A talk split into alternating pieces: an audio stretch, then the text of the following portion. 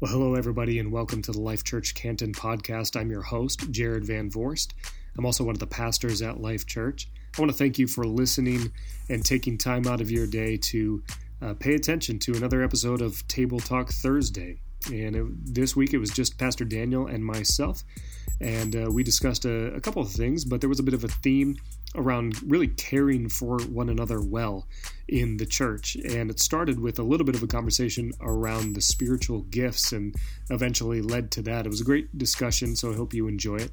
I want to let you know that if this information, if this content has been meaningful to you, to go ahead and subscribe to this podcast, but also share it with a friend, a neighbor, a coworker, anybody that might um, benefit from this uh, content and grow in their faith as well.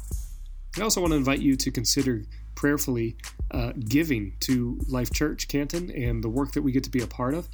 Uh, you can do that by going to lifechurchcanton.org slash give, and I'll put that link in the show page so you have quick access to that as well. And I want to thank you for making an investment in the work that we get to be a part of. Without further ado, here's Table Talk Thursday.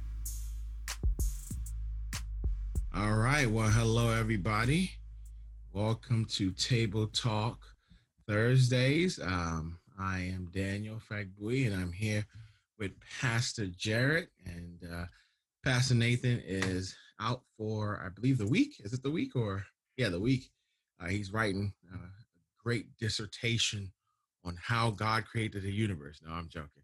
Uh, but he will be joining us uh, next week. Well, remember, all questions are welcome.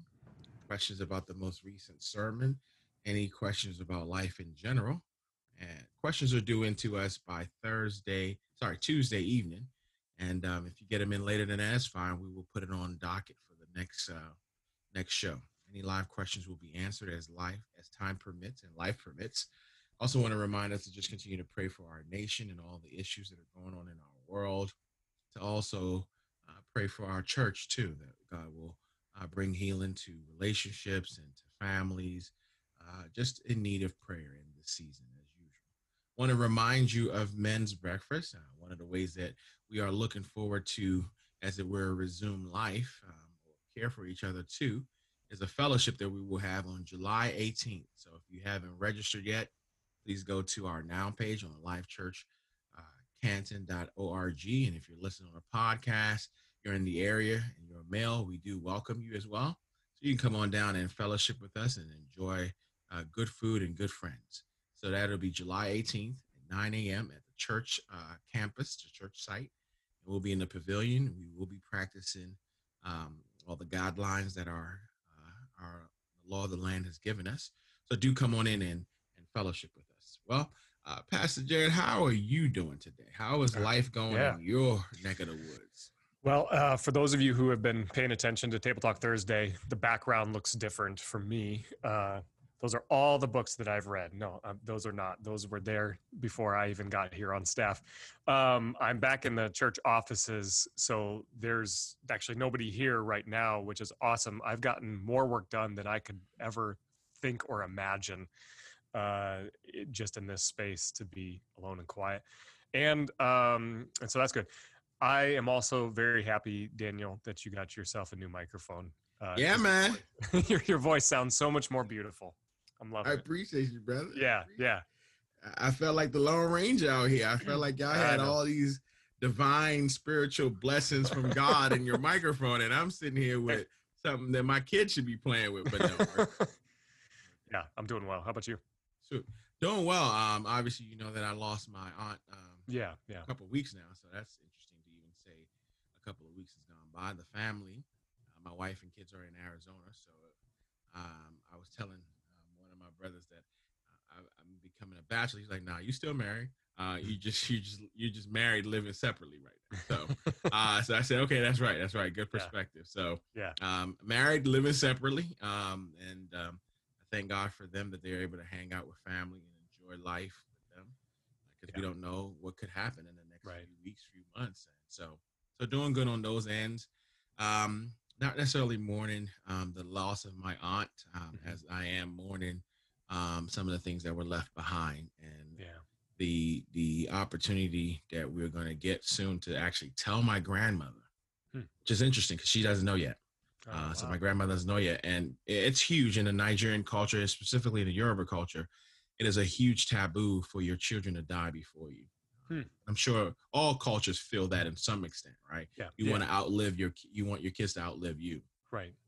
But in the culture, it's super huge, right? And this is her second daughter um, that's passed away, so hmm. it's huge in many ways. Because even when she lost um, my other aunt uh, in '98, um, she was like, what, "What else am I doing here? I need to hmm. go. God, take me." Um, yeah. Um, and uh, you know, she she was able to recover from that and and appreciate the sovereignty of God. That's one thing about the Nigerian culture. The sovereignty of God is always in play. Hmm.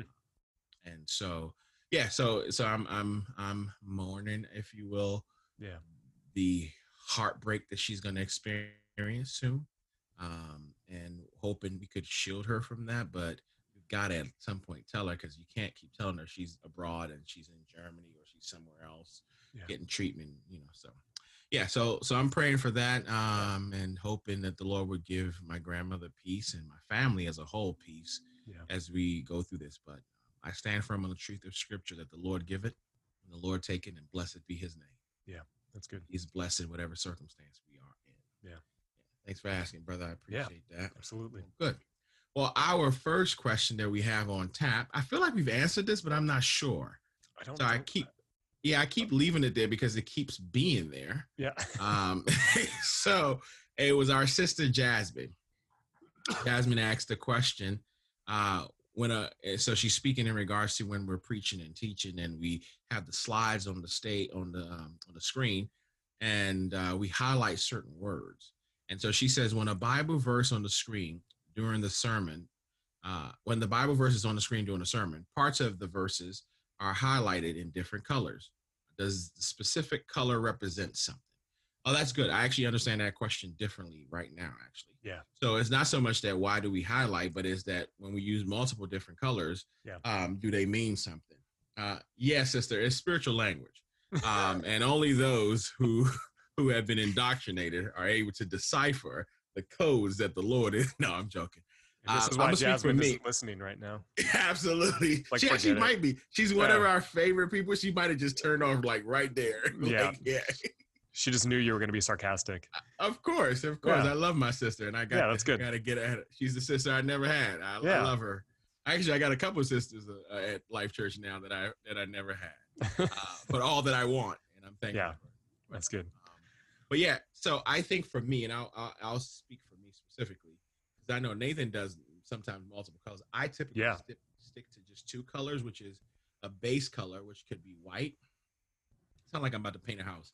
A base color um, of white or whatever else, and then I will highlight something. So, for instance, I love to alliterate a lot. And one of the reasons I do that is so that people can remember it.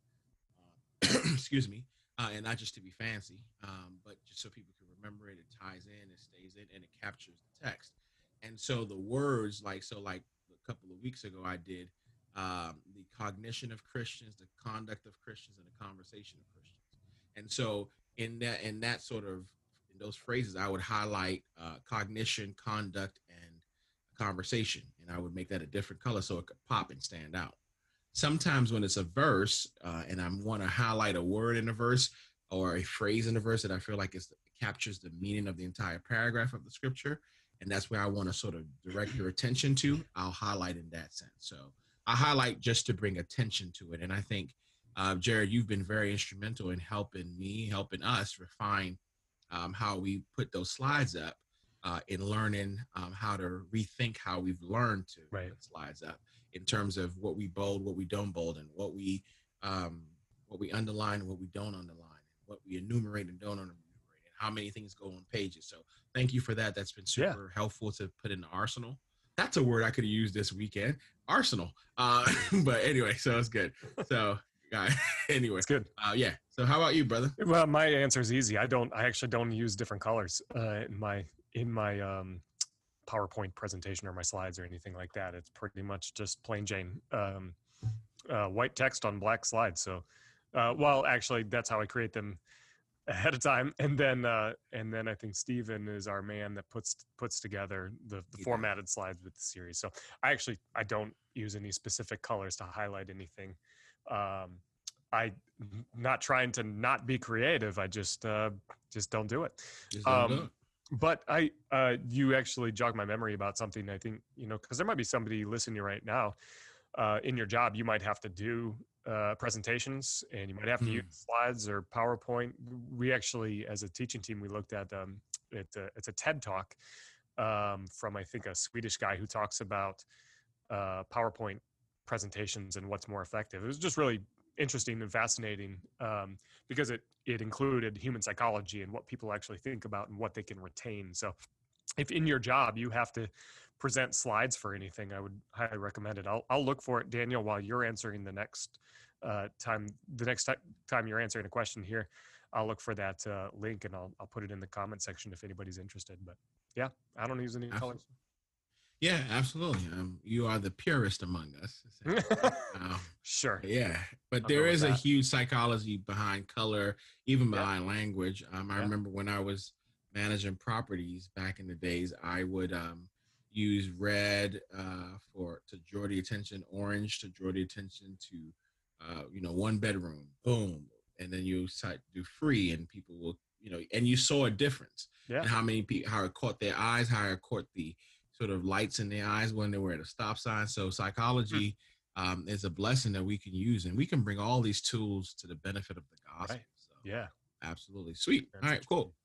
And we do have a next question. It's actually for you, Yeah. Pastor uh, Jared. So Yeah. uh, if you can't find that thing, I will find it and I Yeah. will post it. Um, or you guys could just do your Googles Yeah. and and look and say TED Talk. Um, uh, what is it called? Slide PowerPoint. yeah. I think it's just called PowerPoint. Yeah. It's really good. Yeah. really, good. Yeah. Uh, so this next question is from Antoinese, um, and she starts by saying, "Hello, hello, Pastor Daniel." Um, but I'm just going to insert my own name, so I, I, I hope she's okay with me. Brother, we look question. like we look like each other. That's Let- right. Yeah, we can Let, easily let get me mixed let up. me help it out a little better. There we go. Boom. Boom. Um, Perfect. That looks great. Um, she said, I've grown up in church all my life, and I've seen some churches place a big focus on the gifts of the Spirit, and some have placed no focus at all on these gifts. Can you explain 1 Corinthians chapter 8, verses 10, 10 to 12, although we think she means chapter 12, verses 10 to 12, and how we as the body of Christ can help our members identify and grow their gifts? I believe that helping our members grow in their gifts will make the church stronger. So, just for context for everybody that's listening, uh, I'm going to read the section from 1 Corinthians chapter 10. Um, nope, I'm sorry, chapter 12, verse 10 to 12.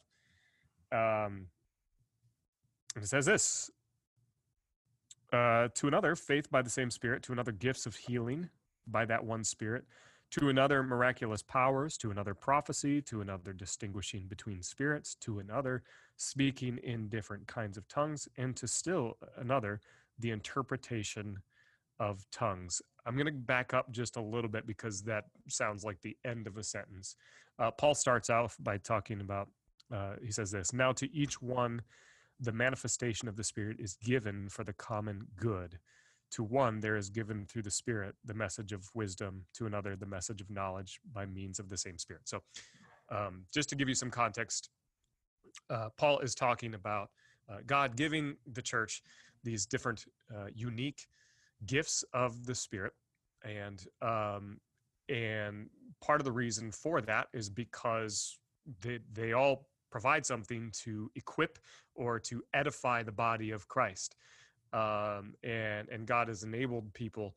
Uh, to do that, and specifically, it comes up in the Corinthian church, and then later they talk about how to uh, sort of use those gifts in an orderly fashion in chapter 14 uh, because part of the problem in the corinthian church is that there was some uh, some abuses with those gifts. And some were using gift of tongues for example as a means of elevating their sort of spiritual status for lack of a better term uh, above No, others that doesn't Yeah, happen in no never happens body. never happens Oh, Right. And so, and then Paul goes on to say, if anybody desires a gift, you should desire the gift of prophecy. Um, but then in between that is chapter 13, which we've talked about before um, during our Cross Equals Love series. And that goes on to describe um, love is the greatest of all. If I have gifts, um, if I can i- if I can speak in the tongues of man, but do not have love, I am nothing. Right. And so love is, is the ultimate uh, achievable a gift of God that you and I participate in. So to get to your question, um, some churches put a huge focus on it, others don't. Um, yeah, I think I think absolutely it is incumbent upon us as a church to recognize the gifts of the Spirit, um, to to allow God's Spirit to work within us, uh, to renew us, and to allow those gifts uh, to be manifest for the sake of the body, uh, to build up the body of the church, um, the church of God. And so, um, the other question you ask is how do we grow in those gifts? And I would say, um, you know, there's probably some great resources online for how you can continue to develop in your gifts more specifically for us at Life Church, we do talk about this in the life journey process. So, one of the courses that focuses in on spiritual gifts specifically is the advance course. And we really uh, speak more to the details around each of those gifts and try to help identify where people are at, kind of how they're wired, and help them grow within those spiritual gifts for the sake of the body as well. I have um, been in some church context context um, where this has been abused. Actually, um, I was a youth director for a long time, and we took our kids uh, to a camp that had a specific denominational affiliation, which I'm not going to say right now, just because I don't want to create confusion. Um, but this particular group um, put a major emphasis on speaking in tongues, and so um, they they had whatever guest speaker was there for that week of summer camp get up give a message about the holy spirit and then they would just highlight speaking in tongues. And then we would stay there for the next two hours with middle school kids um, till like 11 o'clock at night. And the, the, the speaker would sit there and say, We're going to pray that everybody in this room receives the gift of tongues, and we're not going to leave until everybody has received this gift. And we just, it was a very manipulative, very, uh, like very, a hostage, yeah, hostage situation. yeah, it was, it was very unhealthy. And, um, the kids that that were in our youth group were not part of that denomination um we and so so they they weren't used to that teaching necessarily. And so we actually had to do more uh, follow up work with our students because they all came away from that experience feeling like, oh, am I not a Christian because I mm-hmm. can't I can't speak in tongues? Is that what that means? And so I, I just imagine that there might be some who are watching now or some who are going to listen later on um, where that may have been an experience where uh, you've been manipulated into a gift of the spirit and it didn't maybe happen in the way that you expected it to and so that caused you to question your faith and i just want to say that's that's not the heart of god um, that's not how he moves that's not how he chooses to to use his gifting for you uh, in terms of manipulation so um, that's just one little anecdotal thought to add on to that important yeah. Yeah. i mean i, I have I've experienced a lot of people being harmed by mm-hmm. that. Well i mean a lot of people being harmed period by spiritual abuse but specifically in the area of tongues i remember going to um I was, I was an itinerant minister some years back and i traveled to go have a revival at this church and that was the first time i learned that i need to do my research on the church that invites me out to speak. It was helpful. Yep. Um and so i finished preaching uh, not about gifts, but just about um, the fruits of the spirit. I think it was, hmm. and um, and they turned into this quote unquote revival service, which was interesting. And the pastors kept on grabbing this young girl in her stomach, saying, "It's coming from your belly. Speak." And he's telling her, like, he's like, "Speak." I rebuke, like, he's rebuking all these things, these hmm. demons, apparently, that's blocking her throat from speaking. And he literally punches her in her stomach. And then she like belts over and he's like yeah there it is. It's being released. I'm like yeah i think you just ruptured something in that girl's stomach. That's what's being released at this point. That's abuse. Yeah, uh, and I, I, just i was like yeah I, I, I, had a conversation with the folks after. I was like i can't come here ever again and that's abuse. Mm-hmm. yeah. uh, and someone needs to do something about that so yeah. it's an interesting thing. But yeah. i think this also speaks about a bigger topic is well not a bigger topic but the ongoing narrative that we always talk about which is uh, we as people of God need to understand how to study the scriptures because mm-hmm. then we can have an understanding of what's going on. Now, classically, um, you know, I, I well not classically, but in terms of positions wise, I, I would be a non cessationist, right? I would be a continuation. I believe the gifts still exist. Yeah. I do think that, like Paul says, there's order to them. Mm-hmm. Uh, and specifically about tongues, a lot of things that people consider to be tongues biblically just doesn't just doesn't add up, right? Mm-hmm. That dog doesn't hunt when you look at it biblically and you start to parse out what it is. Um, and especially the area where Paul says it's not for your own edification, it's for right. everybody else. I think that's important. That's if there's anything that I would probably talk on because we can go on about this is it it needs to be done for the benefit of the body. Right for the benefit of everybody else. And so, whatever gift you have, even if it's not this quote unquote supernatural gifts of the tongues and whatever, if it's just a gift of teaching, if you're doing that just to make yourself look better, uh, then your heart behind it isn't right. And it, it definitely calls it in question whether or not you're glorifying God with that. Right. Right. Well, and you even mentioned the fruit of the Spirit too. So, like, mm-hmm. going going back to this camp experience um, you know we just have this incredible high spiritual moment in the evening with all these kids who are all of a sudden now you know speaking in tongues or maybe they were just um, some were just faking it. And and i think some of them should have bought a honda. Um, because they just they want to be accepted because that's where they're at development developmentally. Um, but then the next day uh, you know, we'd be playing camp games and you would just see this like horrible attitude and behavior um, mm. And competition in, in some of these kids. And you're just like, you know, you were just like less than 12 hours ago, you were raising your hands in worship. You were in the third heaven just allegedly bringing down all kinds of blessings. Right. So, and I always wondered, like, how is it that one receives such powerful gifting, um, spiritual gifts, but somehow lacks the fruit of the spirit. Mm, Are, mm. Don't, doesn't the same spirit provide both, uh, both mm, gifts and fruit? And so the fruit of the spirit yeah. love, joy, peace, patience, kindness, goodness, gentleness, yeah. even, you know, and like I found, you know, a handful of these people lacked in the fruit, but had all the gifts. And, and all so, the gifts. Mm. Um, it was always just conflicting for me. So I think I think more than testing your ability to utilize the gifts of the spirit, also check your heart in terms of the fruit of the spirit because I think that's equally as important. Yeah, I mean John MacArthur used to say something, and probably the only thing he said that's right nowadays. um, but John, and I appreciate his exp- sure. expositional skill, sure. but when it comes to the matters of the gospel implications and areas that are pretty clear in the Bible. Yeah he's very selective. Um, yeah. But I think the big thing that I found, and I, again, I love the brother. I, I, I, love the man. I've had the privilege of meeting him at least once or twice, and hmm. His his his ability to exposit scripture is just it's a godsend. Hmm. Uh, which then begs the question: Is how do you exposit that well over here? Well, right, right but not so much over there. And again, it's not to say that I've got it all figured out. We sure. all have to keep checking ourselves, make sure we're being faithful to the text. But one of the things he said that resonated with me from day one was if God was giving out gifts, now, now, spoiler alert, John MacArthur is a cessationist. Hmm. So, you know, God bless him. Um, but he says that um, he said that if God was giving out spiritual gifts, why would he give it to people with bad doctrine? Hmm. It's kind of it's a little bit different from what you were saying in terms of bad practices sure. versus bad, bad doctrine.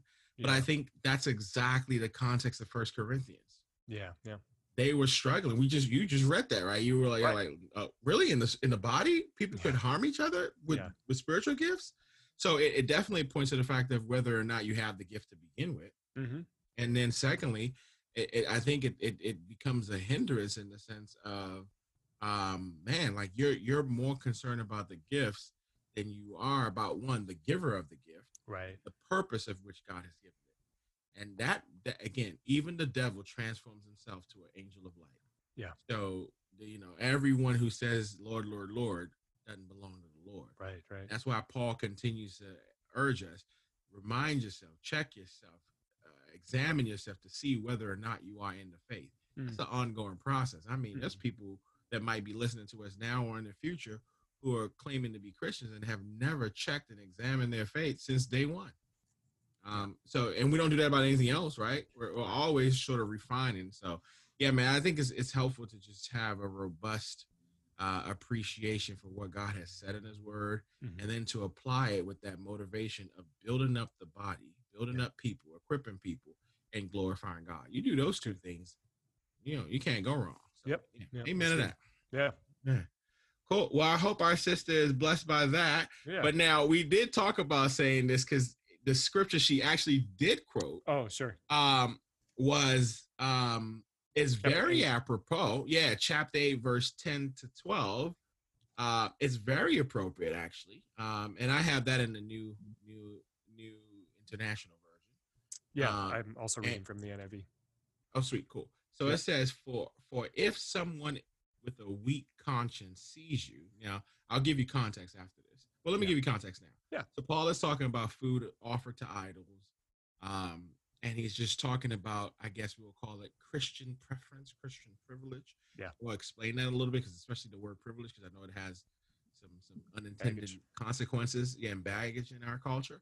But so Paul is saying if if a Christian, if a brother or sister in the Lord who is um, offended, if as it were, whose conscience doesn't allow them to partake in and also be okay with what you're doing, that they consider to be food or things offered to demons and idols.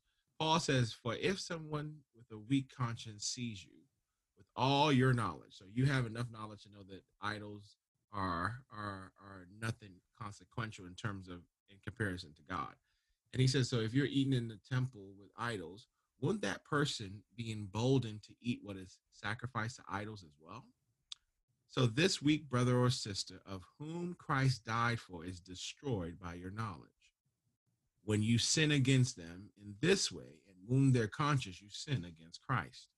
Now, at, at, uh, I, you know, there's a lot to unpack there, but the point is, Paul is saying is this: is that we need to keep in view of the fact, especially when we're engaging with other Christians, that that is a blood, a blood bought person and member of the body of Christ, and we should do our best at all times to care for them, to care for their conscience. If they're hurting, even if it's something you're like, come on, you should get over that. That's not your approach as a Christian brother.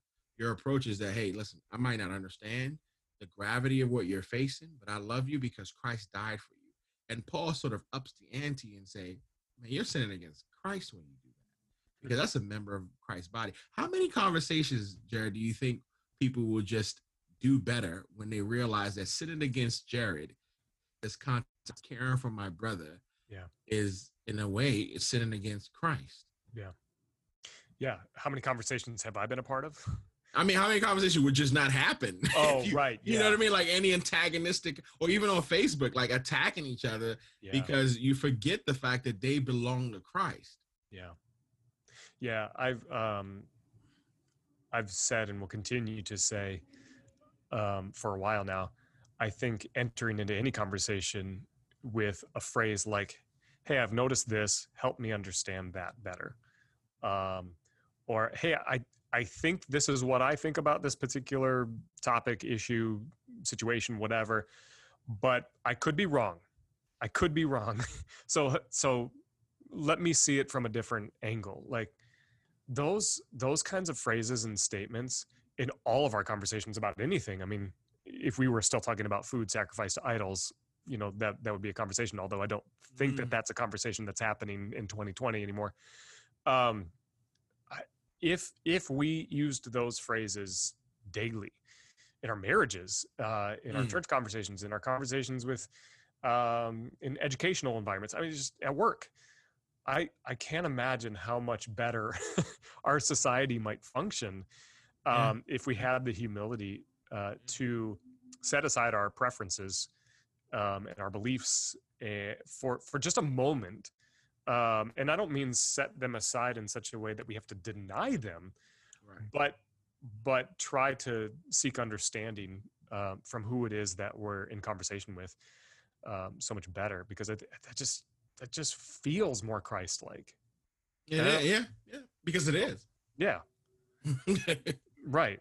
yeah. So I, and I love uh, you. You didn't say the last verse, and maybe you were going to, but um, what Paul says is, therefore, if what I eat causes my brother to fall into sin, Mm. I will never eat meat again, so that I will not cause him to fall. Like I just think about Paul's giving up his preferences for the sake of somebody else's salvation, essentially. Um, I that that's that is uh, the quintessential definition of of humility. I think. Mm.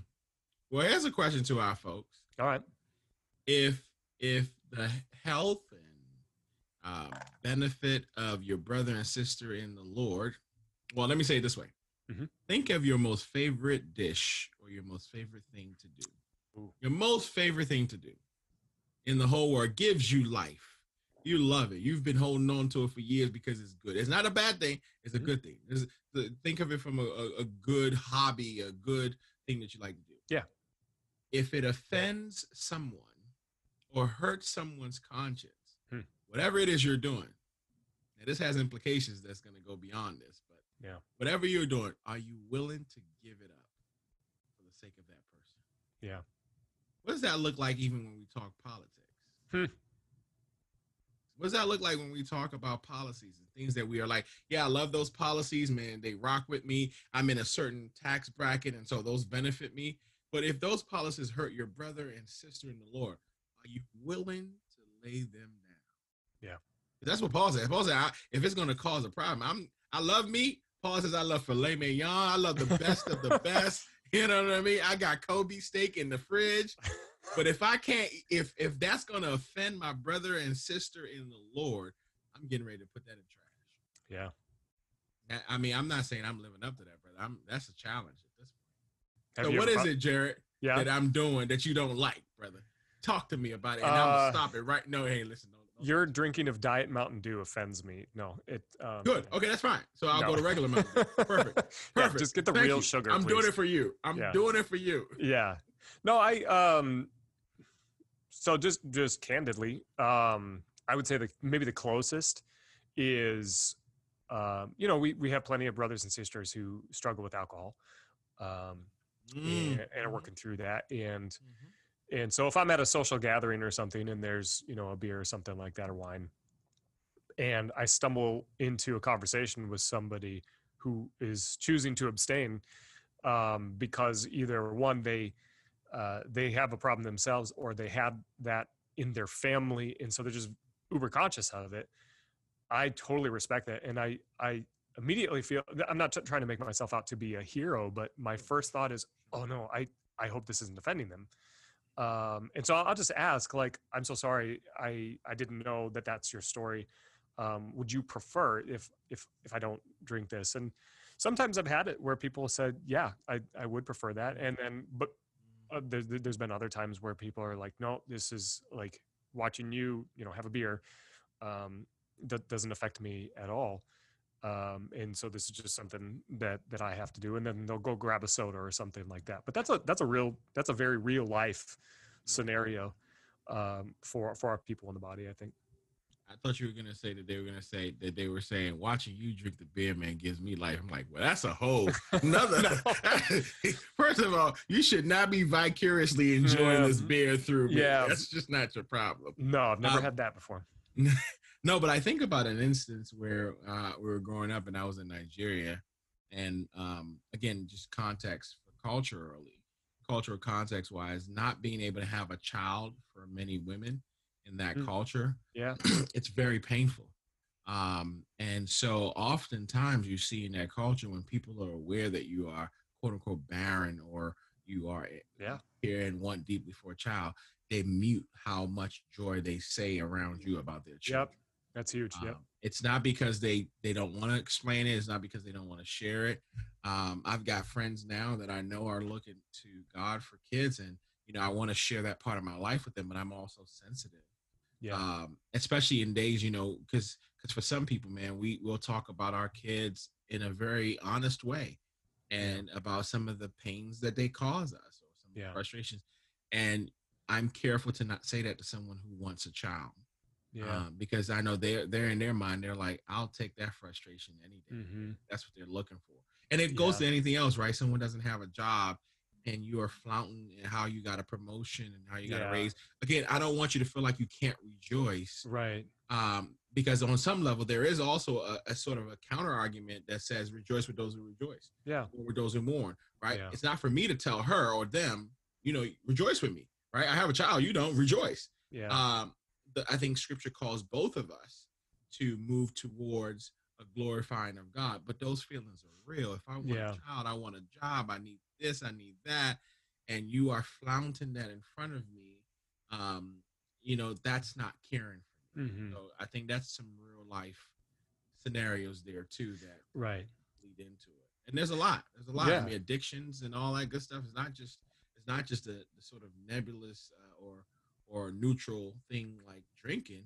Um, in a sense, it could be it could be you know an addiction.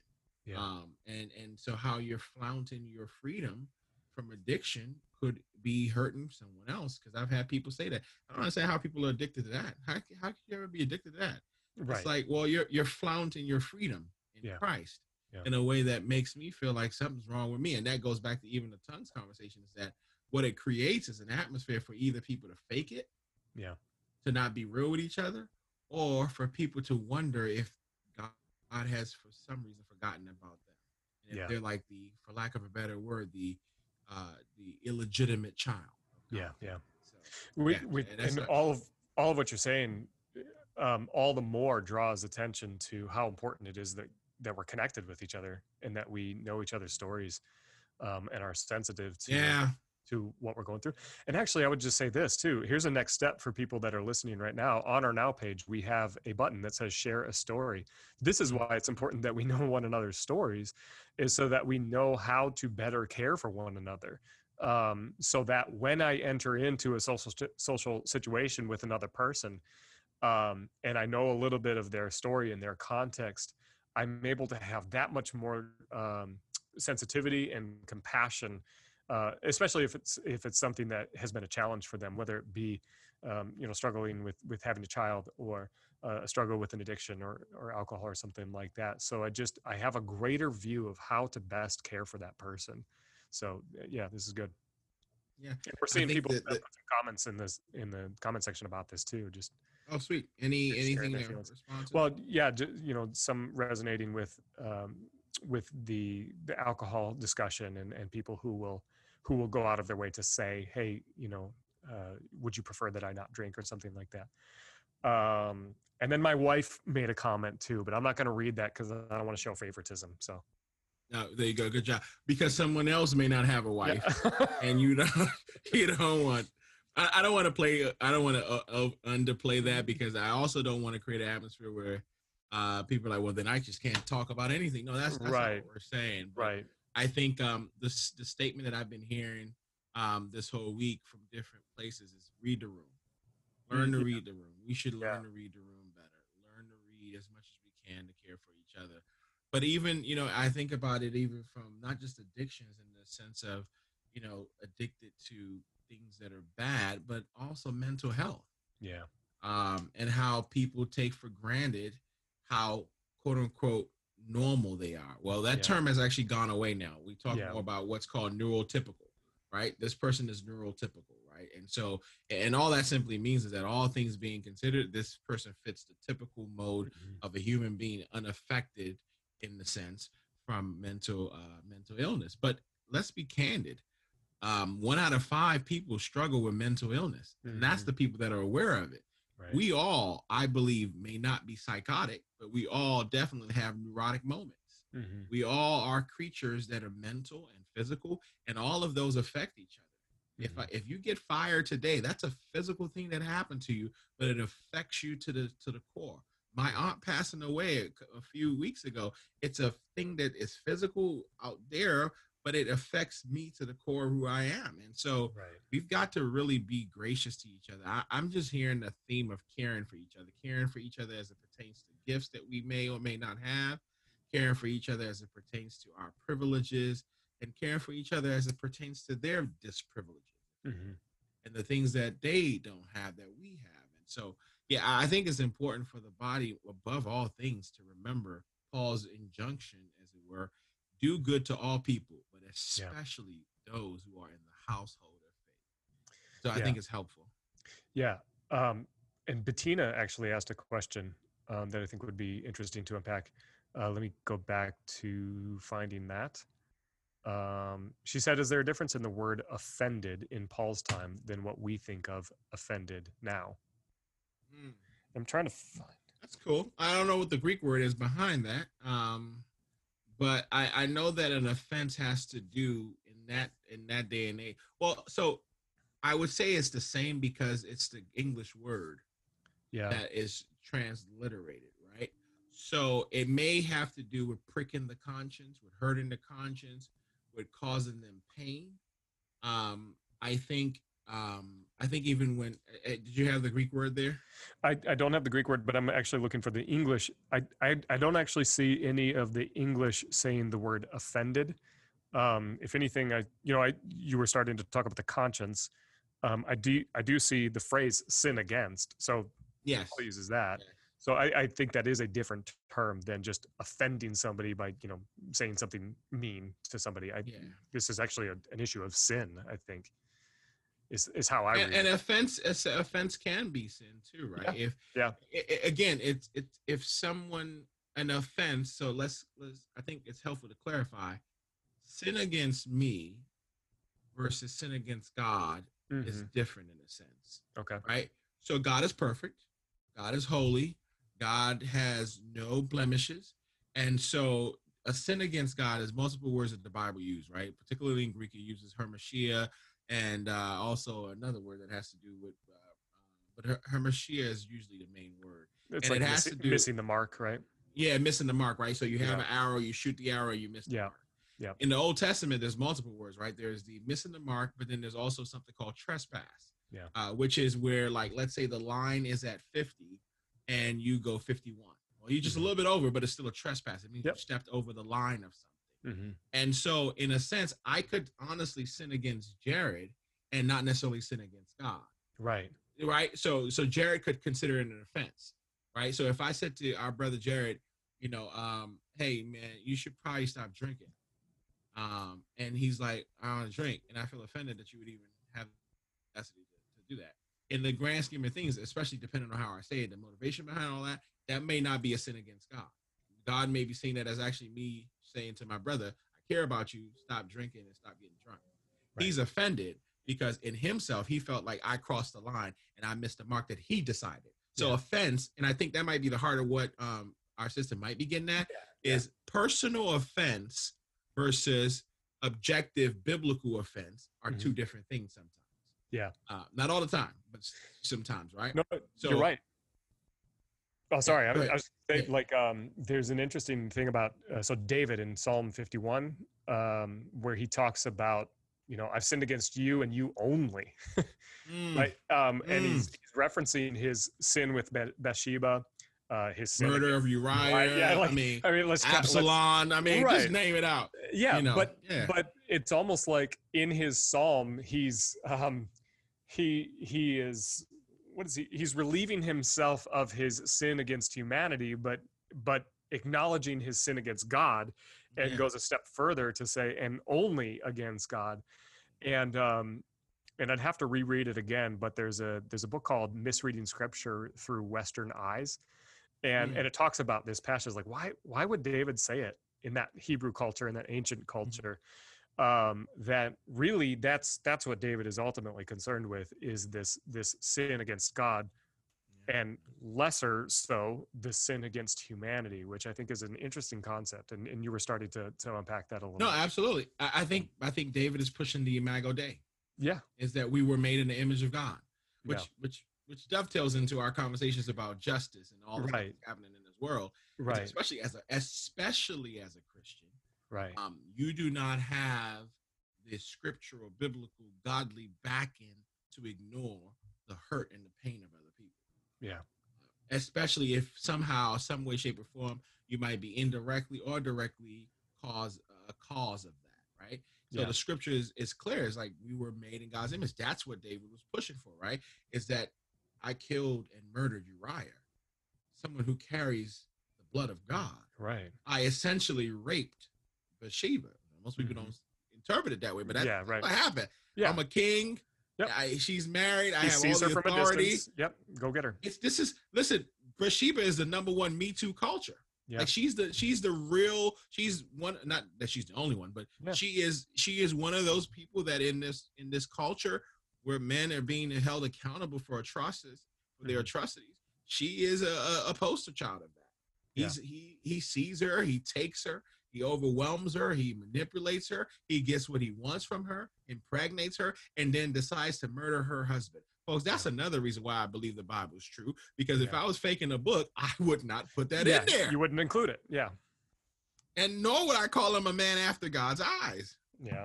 I'd probably call him a man after God's other parts, but not his eyes, maybe his foot, you know, because this is someone that is not living a right life. And I Mhm. think those things are there, obviously, to remind us of humanity of humans, right? Right. We are flawed, we are fickle, and we are phony at times. But Yeah. the point of that is that he sees any offense, godly, biblical offense, because God is clear that you should not take a life. Yeah. He sees that, and he sees that as an offense against God, and that's why he says, "Only you have I sinned." And you're, you're Yeah. right, brother. Like it's like, man, he, you're right. He heightens it. Mhm. You know, he could have been okay with human sinning, because on some level, yeah, I could, I can, I can, you know, I can handle, it. I can, I can marginalize that. I can, I can, uh, I can rationalize it away. Rather, I can say, okay, you know, Uriah really deserved it. I told him to not stay in. The, I told him to come home. Right. Yeah, you know, I told him to come home and you know, read that context, folks. The soap operas ain't got nothing on the Bible. Um, not to mention when you start hearing what else he did after that with Absalom Right, and his right. kids and and and the, the the things that happened there. But I think the point of that text point of what we're saying to our sister is, I would make a distinction between someone being personally offended Mhm. um, in a way that is uh, that's different from someone offending you in a categorical biblical way. yeah. Now that doesn't that doesn't mean that if I'm offended because of something you did and it isn't sin in the eyes of God, that doesn't mean that you still don't, as a brother, as a sister in the Lord, owe me something or I owe you something, which is back Right. to where we started, which is no, if what I said to you, if that's going to hurt you that way, then I've got to be careful on how I say it. Yeah. Unless it's just truth, like, hey, there's a Mack truck coming. I don't care how I say that to you. Right? If there's a Mack truck coming, I'm screaming that at you. Yeah. Yeah. Um, and you know, because we don't have time for me to say, "Hey, Bettina, how are you?" Listen, Yeah. um, ten seconds from now, there's a Mack truck coming. right. Um, right. You know what I mean? But in the same sense, how many things really fall into that urgent category? Right.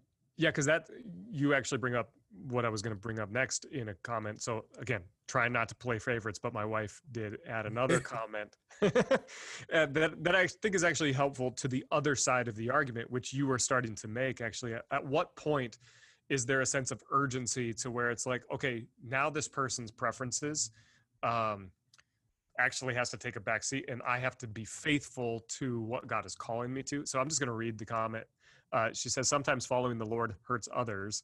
So essentially, if we have discernment about that and are reading the room, we choose to hurt others in a way. We walk in faith and others misunderstand or don't understand, assume or speculate. It can be hard to trust oneself and our own sense of hearing God when it might result in a change of boundaries in relationships or relocation, etc., in order to grow in faith and serve the kingdom. And so I, I, I think what she's getting at I, I think is that there there is a line at which there there's some truth that you can't compromise. Is that how you read it as well? I, I would see that that way. I, I think there needs to be balance, of course. Yeah. Right. Yeah. Um, and this brings up a bigger question. Um, is you know a lot. One of the things I've experienced at Life Church Canton, um, we, uh, in, in, more than I have in the past life, but also less than I have in a past past life. Hmm.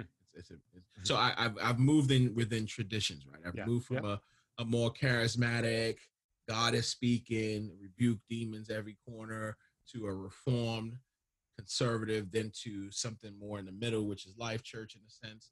Um, and so I, I I'm hearing this thing that's always been said back in the days that God told me this. God said this to me. Yeah. God's doing this. God's Yep. doing that. And that's why, folks, you will always hear me say, push scripture and say, let's go back to the text. Because at some point, we need a definitive, objective truth. And I know even in that, we have problems, right? Because people approach the text differently. Right. but- I think more time needs to be spent on understanding what the Bible is saying and is not saying.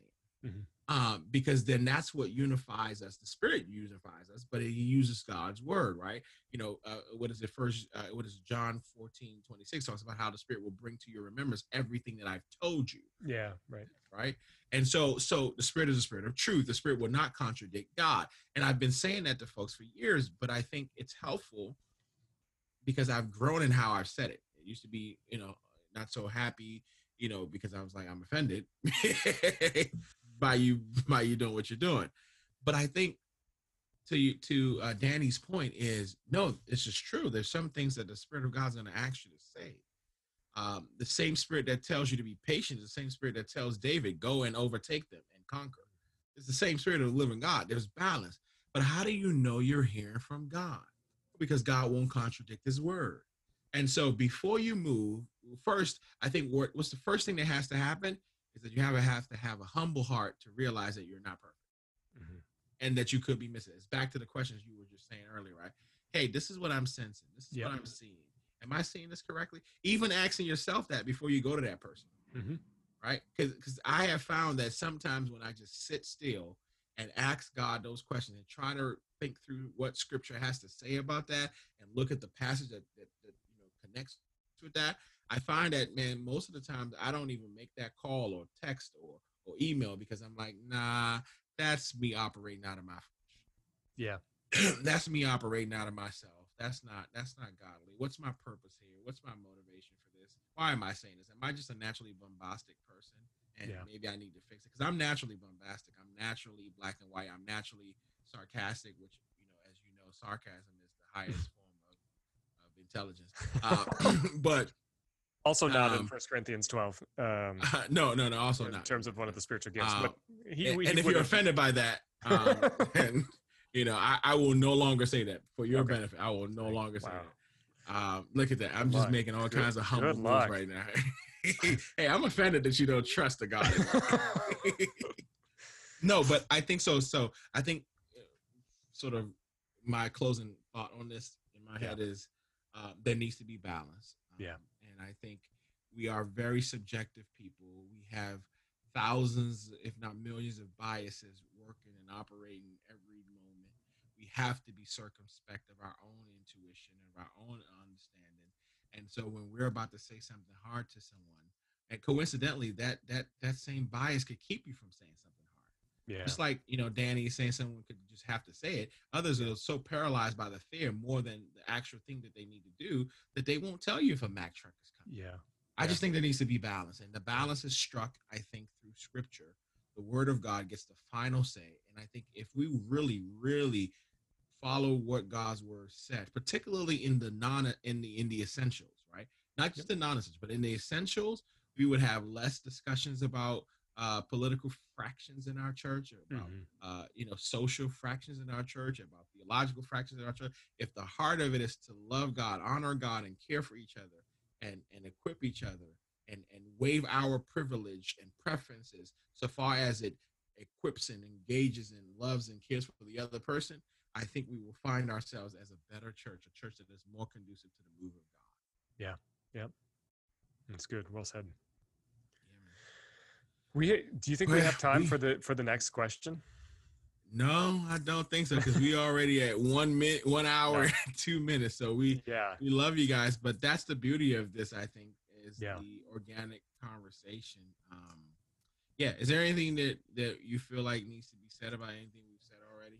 I did yeah. want to ask you a question about your last sermon, brother. That was oh that was a good treatment, particularly of that slavery passage. And, yeah, I know you wrote a couple of blogs after that, but maybe we'll touch on that next week or so. But well, you you could words from you. Uh, you can still ask that question if you want to. I was just going to say, I mentioned one resource, so I said it already, but it's a great book, uh, Misreading Scripture with Western Eyes. Um, I read it. I read it just on my own because somebody had recommended it to me, and then it actually ended up being a book that we had to read in my seminary, and hmm. so it was good to reread and then actually have to write a paper on it. Um, and I think um, somebody had said, I think it was Shandy, uh, Shandy made a comment. Um, she goes, which was cultural for that time, which means totally weird for us now, but back then that's what they did, and and you could really apply a sentence like that to a lot of the things that people read in Scripture. I think you know some of the people that walk away from the Bible um, maybe don't recognize the context of it and are freaked out by the fact that it's not a modern book and so feel like oh, this is just weird like um, why would i want to subscribe to this and so I think it's important to come at it with a healthier lens. And so I'd highly recommend for anybody who's watching live or listening later on, um, to check out this book, Misreading Scripture with Western Eyes. Um, it's actually, I think it's a short-ish read, um, and and just really um, interesting and and um, yeah, fascinating. So, you you had a question though about the sermon. Yeah, no, I was gonna say any any feedback, any people reach out about that particular topic because I know it's a third rail topic in our society Yeah. right now.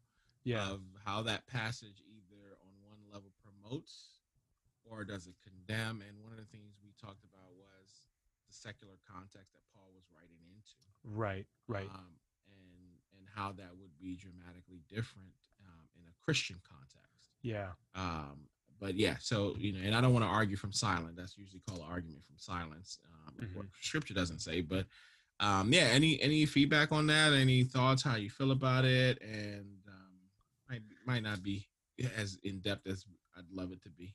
Yeah, no, I think, um, and we've talked about this before that, you know, there, there are some passages that we come across, you know, in preaching that we're just like, we need more time. we need more time with this one because, um, I don't know for you what what it's been like for you whenever you've preached, um, but I've been in a church context now for coming up on 14 years and been in a preaching context specifically to adults for I don't know six or seven ish years, and and it's inevitable that after any sermon you preach for you know 30 to 35 minutes somebody will say yeah that's great but you didn't talk about Mm-hmm. fill in the blank. It's like i had 30 i had 30 minutes to talk about like years and years and years of history and context and Right. and uh, you know i don't want to make excuses but like there's, No, only, Facts. there's only so much you can do right and Yeah. so uh, we wrestled with you know the section of scripture that we had on marriage and parenting and then oh we're going to throw in slavery and masters in that section too Yeah, like it, it's a lot to cover and there's so much that you want to say that you just can't and so you can't what, what's the phrase you can't boil an ocean in a day or something rome wasn't built in a day i'm, I'm mixing metaphors i'm sure Oil or ocean. yeah Yeah, How big is that stove? uh, yeah right so uh, that's a good question. Um, so so the blog that went out actually, I just did a little introduction, but then just pointed people to a resource that was already out there that's really great. Uh, that I felt like I, I don't really need to add much more to it. So I think it's just important that people just keep asking questions, keep learning, keep you know trying to figure out like, huh. I must. I don't think I know that much about that topic. I should go and research more. And we are at a time in an age where we have eh, access to all kinds of information more than ever before. And there's some bad stuff out there, but there's also some really good stuff out there. And so that's I think I think that's becoming one of our jobs, just as pastors in general, but also on Table Talk Thursday, to um, be able to point people to references that I think are trustworthy and helpful, um, and and maybe even challenging in some cases as well. No, ditto. Um, I think um, what we've we've talked about, all three of us who teach regularly, is ensuring that we are um, sectioning out the text better in a way, or Yeah. you know, so we can spend as much time, especially on a hot topic like that. So as we go through our series coming up, uh, or in the future as we go through another book, I'm sure we will we will uh, parse out um, the text uh, a little differently. Because you know, for me, as far as I'm concerned, brother, we still be in Ephesians chapter one right now. For the next three years, You- we- Right. Yeah, I mean, maybe two years. Give me a little bit credit. Give All me a little bit because Christmas and Easter, you know, because you know, in the words of of of, of my soul, where are we running to? What are we Yeah. off in the races to? Right? yeah. Where else we got to go? Right? Yeah. Yeah. So, but speaking of which, a good plug is our series coming up. It's called Yeah. "Sticking to the Gospel." Now, Yeah. I don't know about you, brother, but I have seen infinitely more reaction to that than I've seen any Yeah. other series. So, Yeah. I wonder if people are are are are, are eisegeting. The- Tell the them what that means. that. Tell them what eisegesis. Do your Googles. no, I'm All right. joking. No, Okay. no, no, no. Uh, I wonder how much we're reading into that. Um, Yeah. What we want to hear, Hmm. and um, so I, I'm I'm curious to know Yeah. um, what that is. But we do want to stick to the gospel. We never outgrow the gospel of Jesus Yeah. Christ. I think the fundamental problem is that some of us have a different understanding of what the Yeah. Um, the good news, the euangelion, as it's Yeah. So anyway, well, we could keep talking. We do have a special guest coming next week. Yep. Um, and uh, you'll have to guess who um, next week. And so he or she uh, will be with us, and we will have a grand time in the Lord. And Pastor Nathan, we are praying for you, brother.